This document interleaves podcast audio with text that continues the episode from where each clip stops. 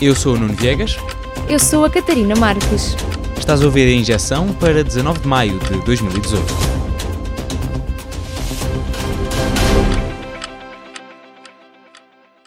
Um dia negro para o desporto português, uma semana negra para o Sporting Clube de Portugal. Vamos contar a história por partes. No último fim de semana, o Sporting perdeu por 2 a 1 com o Marítimo. A derrota significou acabar o Campeonato Nacional de Futebol em terceiro lugar e perder o acesso à Liga dos Campeões. A equipa foi recebida com protestos em Lisboa.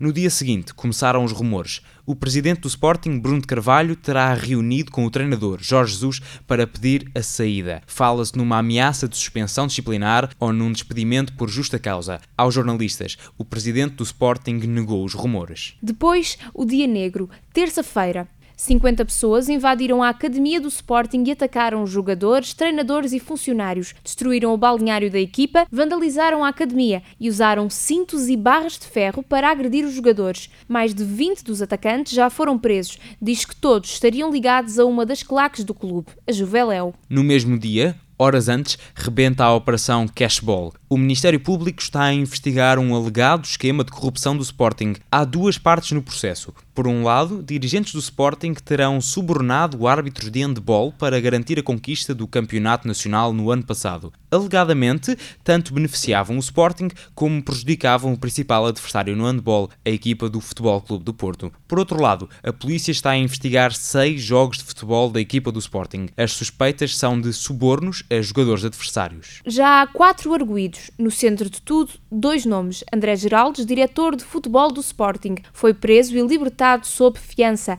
E Paulo Silva, um empresário que pagaria aos árbitros e jogadores. Terá sido Paulo Silva a confessar os crimes ao Ministério Público. Para fechar a Semana Negra, demissões. A mesa da Assembleia Geral demitiu-se em bloco. Depois, quase todo o Conselho Fiscal e Disciplinar. A seguir começou a cair a direção. O presidente, Bruno de Carvalho, garante que não se demite, mas já desistiram um vice-presidente, dois vogais e dois suplentes. À hora de fecho desta edição, bastavam mais duas demissões para a direção do Sporting perder o mandato. Na comunicação social, fala-se em rescisões de contrato. A equipa do Sporting joga a final da Taça de Portugal amanhã, mas os jogadores e o treinador, Jorge Jesus, podem estar prestes a sair unilateralmente do clube. O presidente da República e vários membros do governo criticaram o clima de violência no futebol português. O governo aprovou que fosse feito um furto de petróleo na zona de Algesur pelo consórcio Enigal, mas a Agência Portuguesa do Ambiente não fez um estudo sobre o impacto ambiental diz que não foram identificados impactos significativos do furo. A decisão trouxe polémica dentro e fora da Assembleia da República. À direita houve queixas por parte do PSD, os Verdes e o Bloco de Esquerda também se opuseram e até alguns socialistas criticaram o governo. O PS Algarve considerou a decisão uma vergonha para a defesa do ambiente. Durante a semana houve manifestações para acabar com a prospecção de petróleo em Algesur. O Festival de Cannes acaba hoje. Ainda não se sabe quem leva para casa o grande prémio, a Palme d'Or, mas já há menções honrosas e há vencedores portugueses. Diamantino ganhou o grande prémio da Semana da Crítica, é um filme de Gabriela Brandes e Daniel Schmitz. Conta a história de uma superestrela portuguesa de futebol, caída na desgraça. Já o filme Chuva é cantoria na Aldeia dos Mortos, de João Salavisa e René Nader Messora, ganhou o prémio especial do júri Un Certain Regard. É um documentário sobre um povo indígena no Brasil, os Krao. Procura-se a glória nas estradas portuguesas. Começou o Rally de Portugal, é a sexta prova do circuito mundial de rallies e tem um favorito muito claro, o pentacampeão do mundo Sébastien Ogier. Leva 10 pontos de vantagem para o segundo classificado, o belga Thierry Neuville. Decide-se tudo amanhã. Hoje é dia de casamento real. O príncipe britânico Harry vai trocar alianças com a atriz norte-americana Meghan Markle. A cerimónia tem lugar na cidade de Windsor, na capela de St. George, e vai ter cerca de 2.600 convidados. Muitos são caras conhecidas da música, da política ou até mesmo de Hollywood. O casamento vai ser transmitido na televisão, em direto, em quase todo o mundo.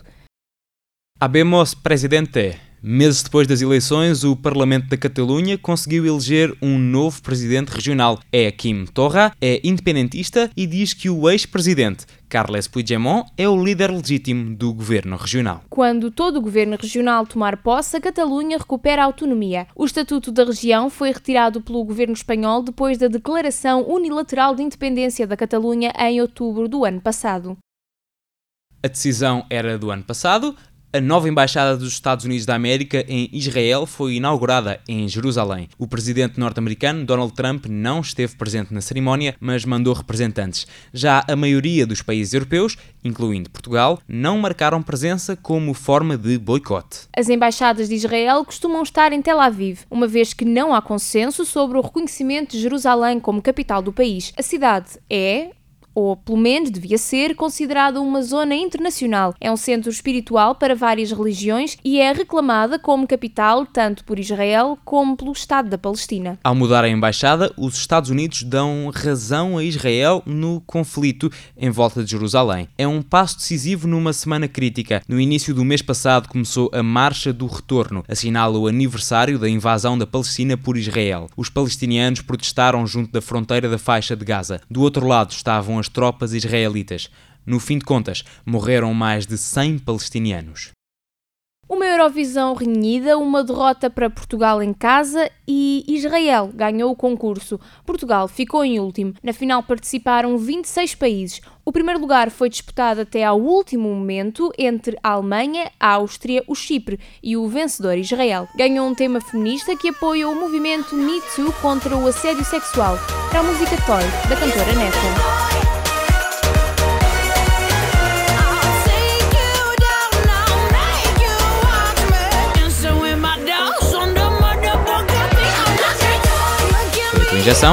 Tenha uma boa semana.